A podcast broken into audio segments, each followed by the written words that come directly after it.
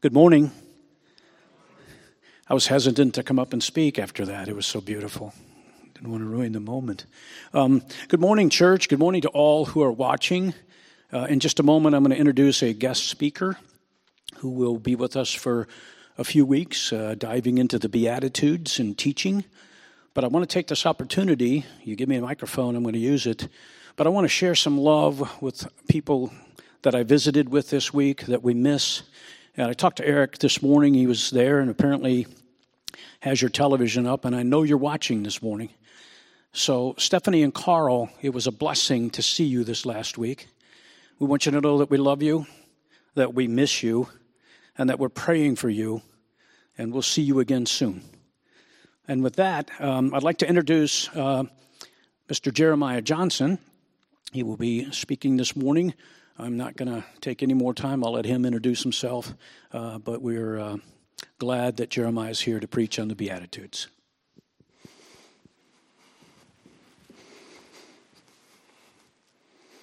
Well, good morning. As uh, Scott mentioned, my name is Jeremiah Johnson. You can make whatever joke you would like to about that. I have heard it before. You will not be the first one. Uh, nor will you offend me. I'm long past those days. Thank you, mom and dad. Um, uh, I just want to introduce myself to you. I, I, am a native of Michigan and have lived for the last 20 years in southwest Michigan. In fact, I just am wrapping up a 20 year ministry over in uh, our sister church in Bangor, Michigan. And uh, since I no longer have those obligations, I'm happy to be able to, to be here with you uh, today and for the next several weeks to share with you. I, um, if, you if I seem familiar to you, may have seen me around Michiana Christian Service Camp. I have been uh, working at Michiana longer than I have actually been living in the area since back in my college days, and I am part of the team that leads our high school weeks at Michiana.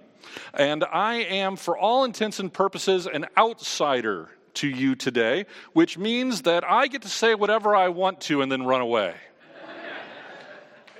don't worry, don't worry. There are truths that have to be shared, but we will speak the truth in love, and thereby together we will all grow up into Him who is the head, even Christ. We are uh, into the beginning of 2021. Aren't you so glad that 2020 is over and done with? And things are magically 100% better now? We have, of course, just wrapped up a very hard year, and I am not sure that 2021 is off to a better start or not.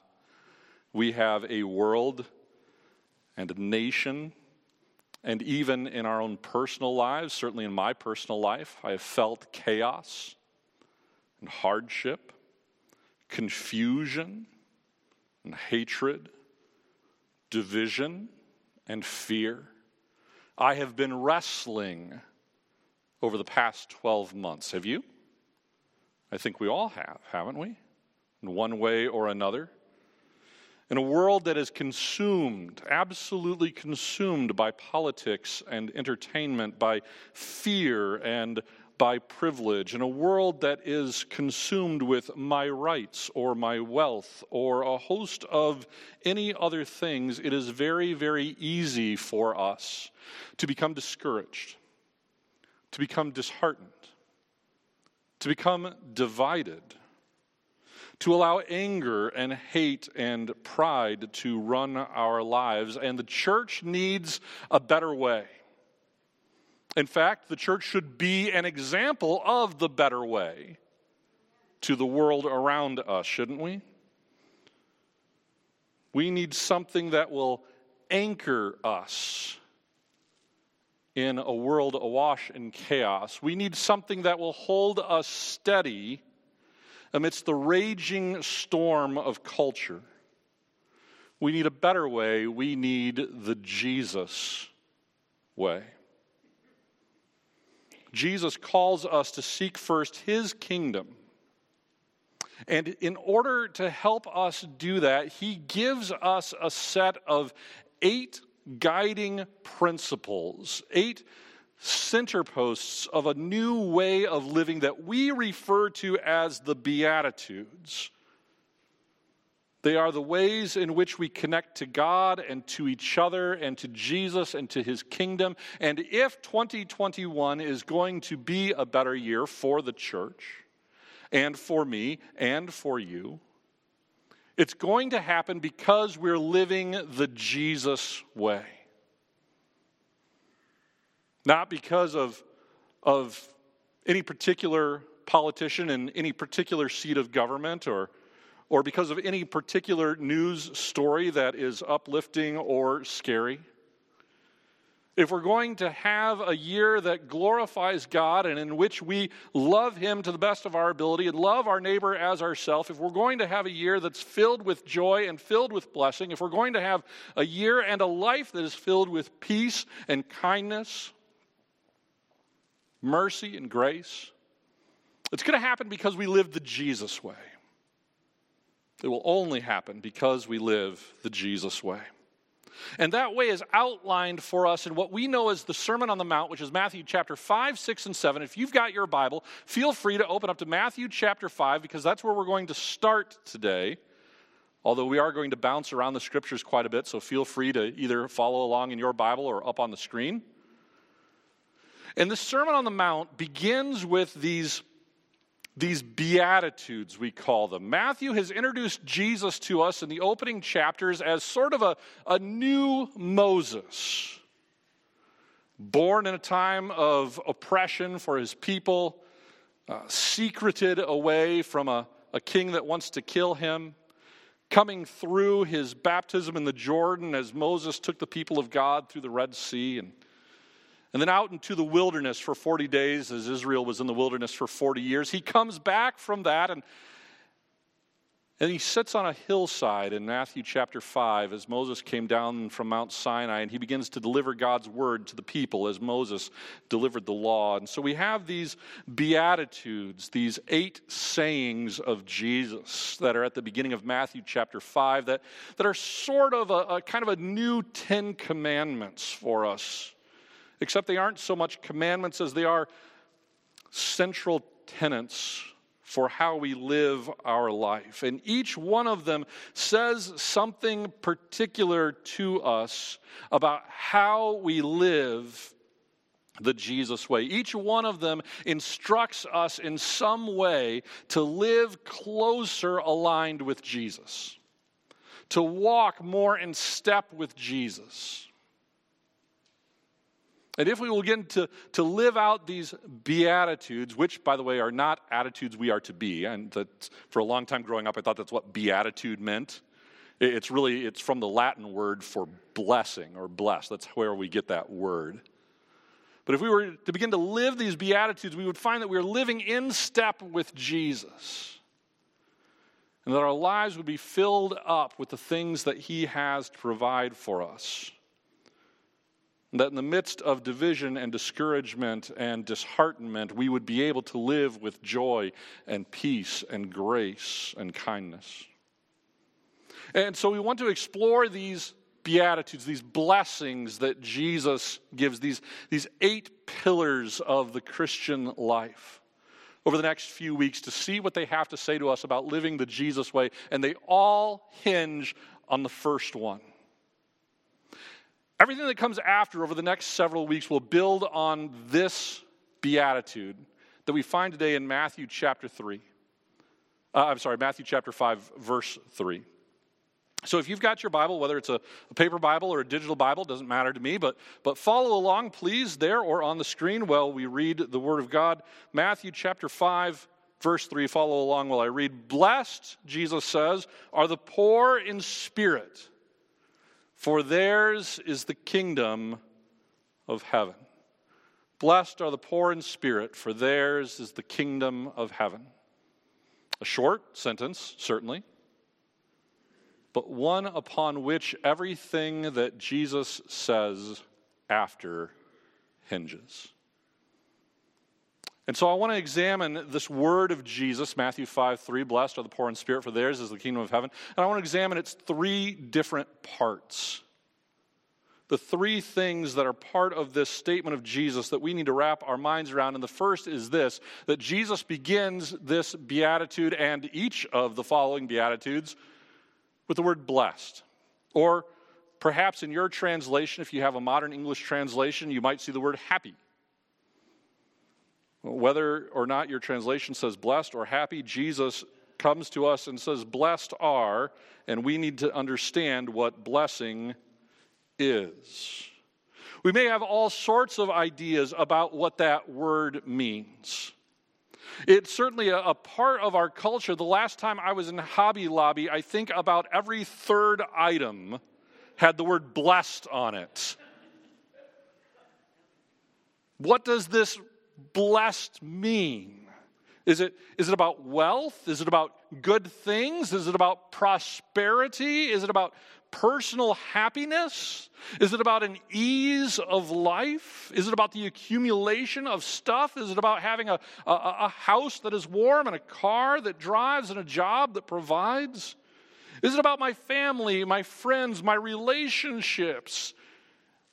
Does blessing only apply to, to this country and to our way of life here? Many people think those things about the word blessing, but Jesus means something radically different.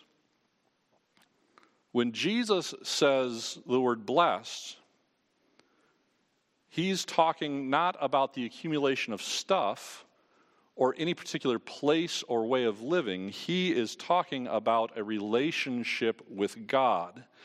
He is saying to us when he says, Blessed are you, he is saying to us that the Jesus way brings us into relationship with God.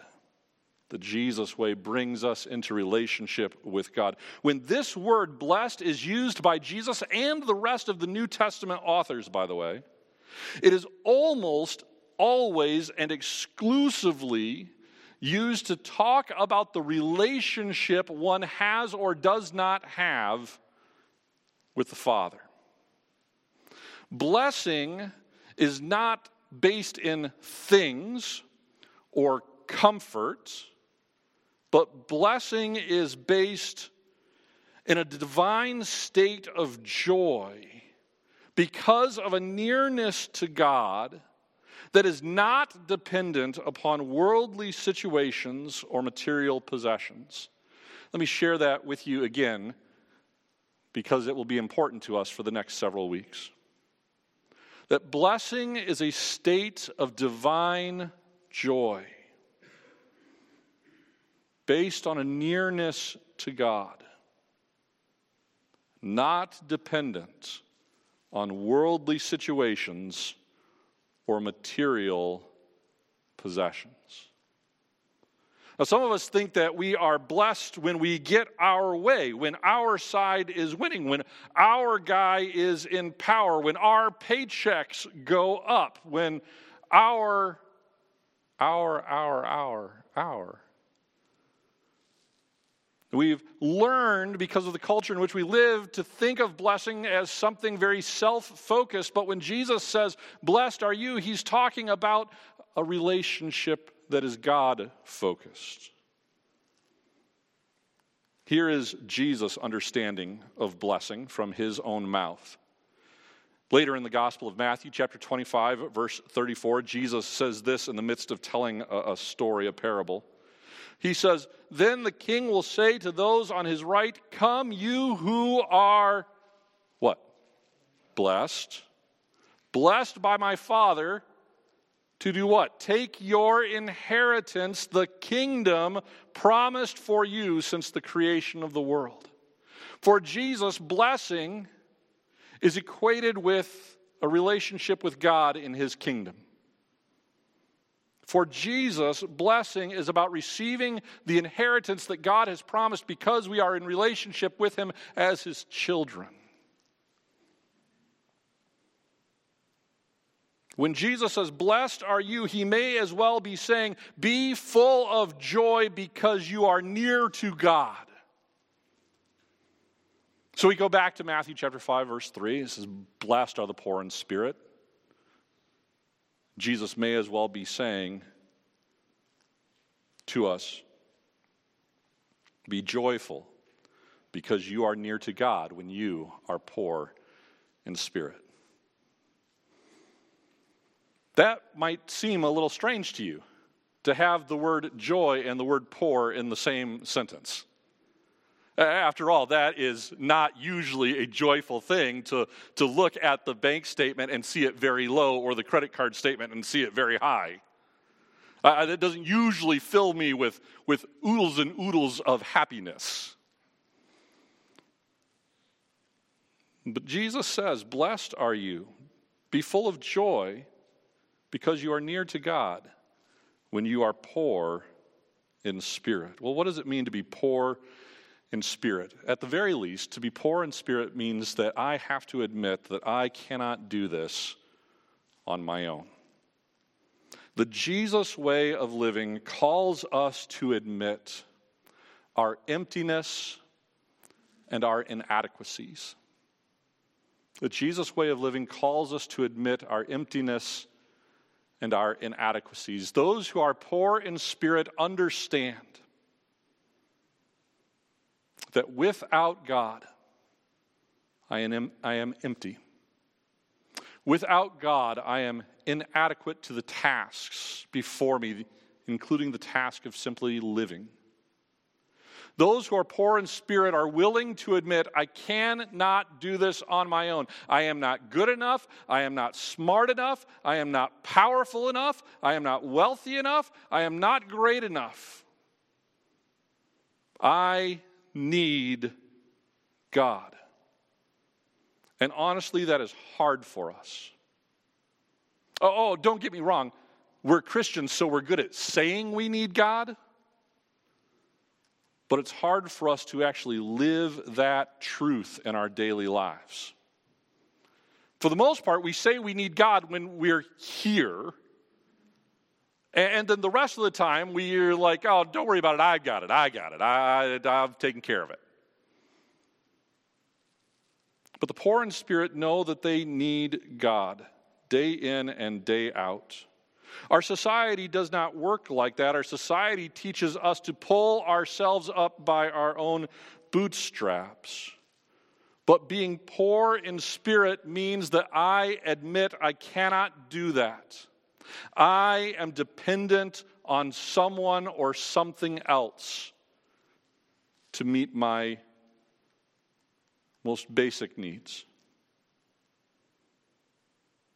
We need God. Blessed are you, Jesus says. In a state of joy brought on by closeness to God are you, when you are willing to admit you need God. The Apostle Paul talks to us about our neediness. And if anybody in human history could probably get away with saying that they were good enough, it might have been Paul. I mean, after all, he started who knows how many churches, survived at least two stonings and a shipwreck, and really kind of turned the known world upside down in the first century. And yet, here's what Paul says about his and our neediness in the book of Second Corinthians. In 2 Corinthians chapter 4 verse 7 Paul says this and we actually have sung a line from this verse in our worship this morning. He says, "But we have this treasure in jars of clay to show that this all surpassing power is from God and not from us." And a few chapters later, in chapter 12, verses 9 and 10, he says this But he, God, said to me, Paul, my grace is sufficient for you, for my power is made perfect in weakness. Therefore, I will boast all the more gladly about my weaknesses, so that Christ's power may rest on me. That is why, for Christ's sake, I delight in my weaknesses, in insults, in hardships, in persecutions, in difficulties. For when I am weak, then I am strong. Paul freely admits, I am weak. I am a jar of clay, an earthen vessel, empty of any power except what God chooses to put there. Paul will be the first to admit on virtually any page of his letters that he is by himself not good enough. In fact, he will go so far as to call himself the chief, the head of all sinners. Paul is poor in spirit. He admits that he needs God, that he cannot do things on his own, and we must learn to do the same. And it's so hard for us. It's so hard for us because we have cozied up to a world and a culture that has convinced us that we can have it all, do it all, know it all, that we need nothing so long as our side has political power, so long as I am personally entertained and my 401k is in a healthy place. We have cozied up to a world that peddles conspiracy as truth, and that's satanic. We have cozied up to a world that is full of 24 7 opinion masquerading as news. We have cozied up to a world that divides us from them. We have cozied up to a world and a culture that is based in knowing beyond the shadow of a doubt that I am right. But Jesus didn't say, Blessed are you when you know that you're right. Did he? Jesus said, Blessed are you when you're poor in spirit, when you know that you're not enough, when you know that, that you need someone or something else. Blessed are you when you acknowledge that you are weak. Blessed are you when you see yourself as a jar of clay waiting to be filled. Blessed are you when you are poor in spirit. James, the brother of Jesus, in his book, warns us away from the worldly way of thinking and toward being poor in spirit. James chapter 4 verses 4 through 10 read like this. He says, "You adulterous people, don't you know that friendship with the world means enmity toward God? Therefore, anyone who chooses to be a friend of the world becomes an enemy of God. Or do you think that the scripture says without reason? That he jealously longs for the Spirit he has caused to dwell in us. But he gives us more grace. That is why the scripture says God opposes the proud, but shows favor to the humble. Submit yourselves then to God. Resist the devil, and he will flee from you. Come near to God, and he will come near to you. Wash your hands, you sinners. Purify you heart, your hearts, you double minded. Grieve, mourn, and wail. Change, change your laughter into mourning and your joy to gloom. Humble yourselves before the Lord, and he will lift you up. That got really dark right before the end, didn't it? Change your mourning into, or your laughter into mourning and your joy into gloom. Ease up, James. But James is calling us to simply admit we are poor, impoverished people. To admit that, that we need God to lift us up because we cannot do it for ourselves. To be poor in spirit is to be humble enough to admit that I cannot do it all, I cannot know it all, I cannot have it all. To be poor in spirit is to be humble enough to know that we need Jesus. And there, there we find blessing. Blessed are you when you are poor in spirit. What blessing, Jesus? What blessing are you talking about? The blessing of the kingdom. That's how Matthew chapter 5 verse 3 ends, right? Blessed are the poor in spirit, for theirs is the kingdom of heaven. The Jesus way leads us to find our fulfillment in God's kingdom. The Jesus way leads us to find our fulfillment in God's kingdom. Jesus is essentially saying to us stop chasing the things of the world. In his day, he would be saying to the crowd listening to him, Stop chasing the things the Sadducees say you have to chase. Stop chasing the things that the Pharisees say you have to chase.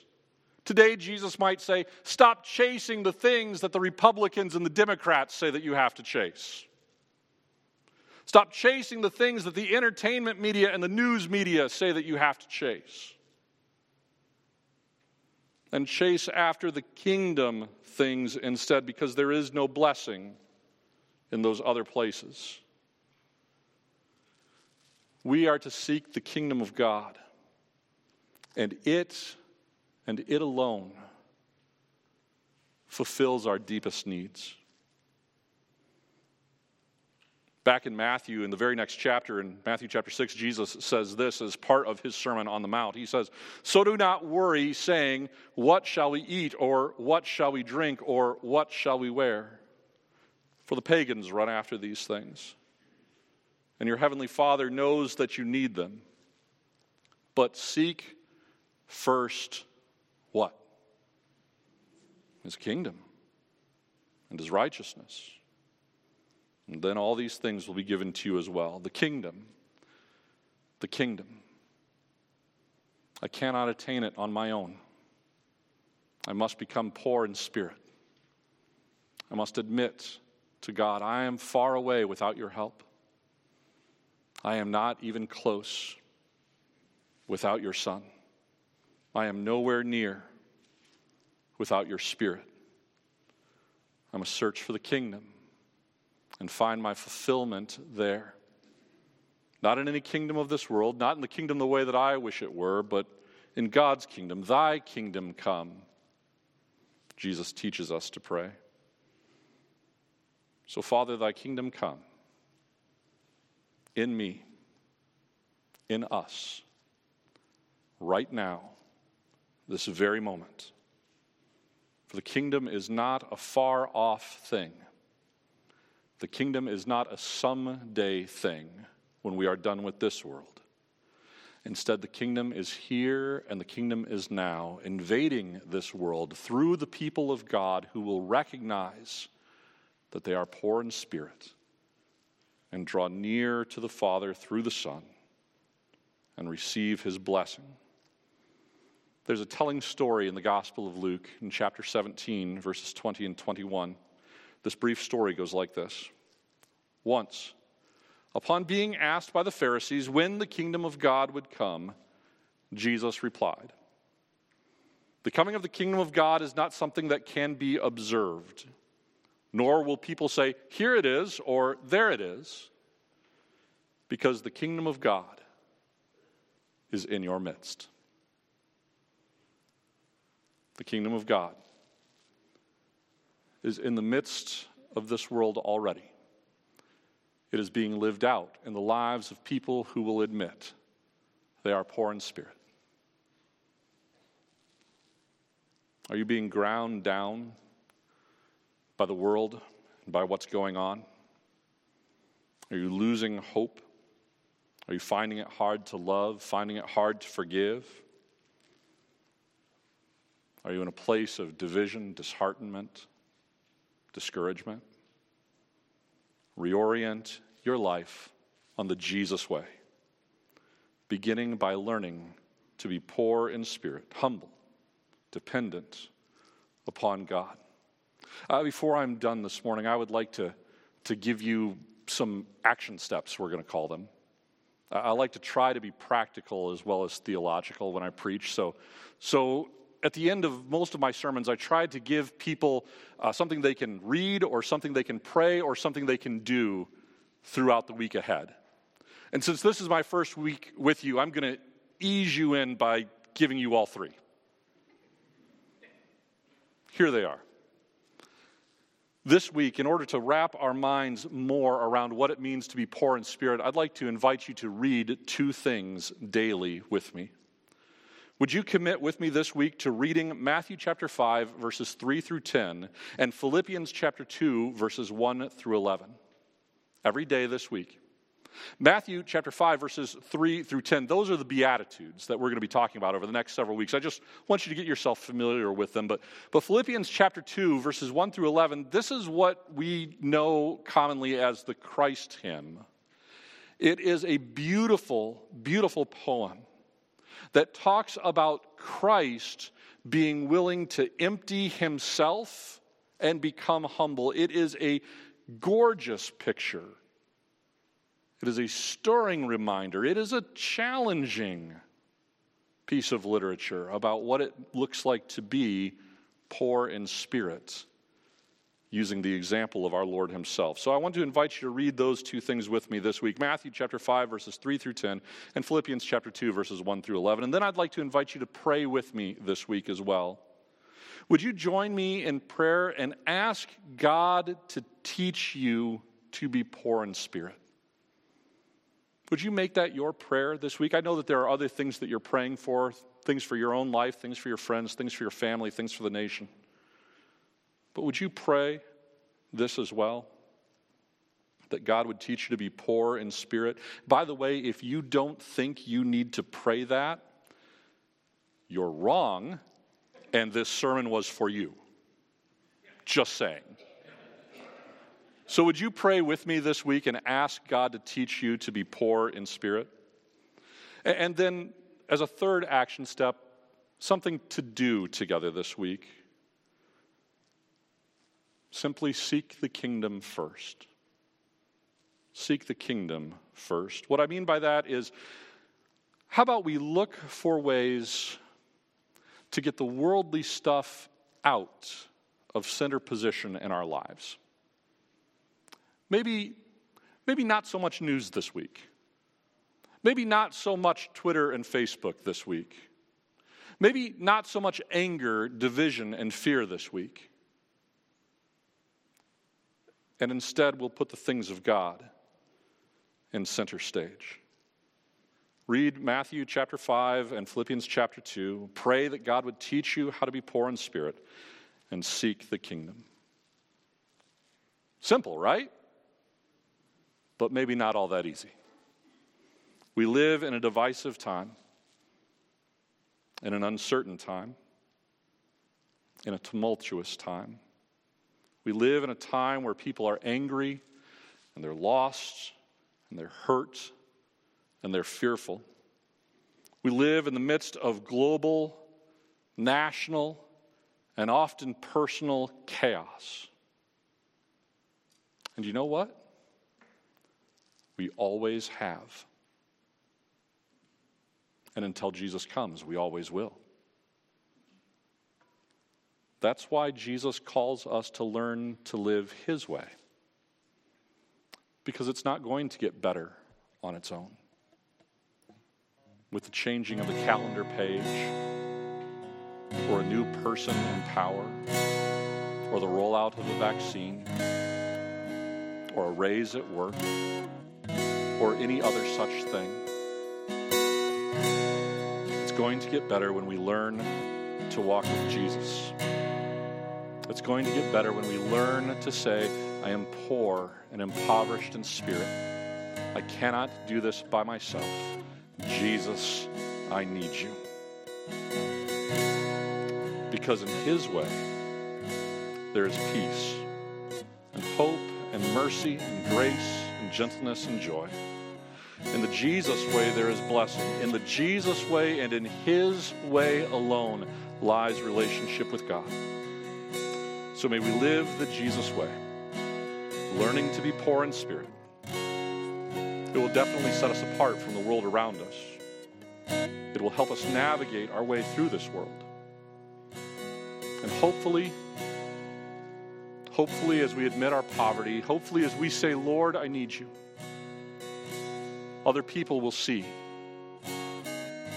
They will see us live the Jesus way and say, that's a better way. I want to live like that. And they too will come to admit that they are poor in spirit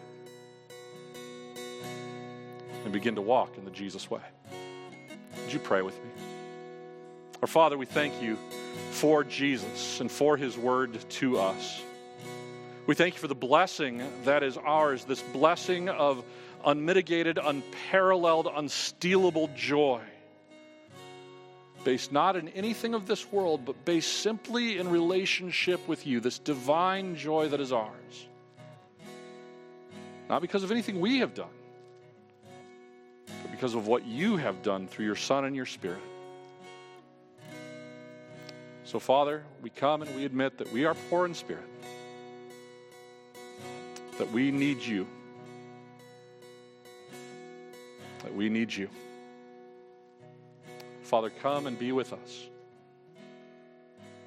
And as we admit that we need you, help us to walk in the Jesus way and be filled up with your kingdom. In the name of Jesus, we all pray together.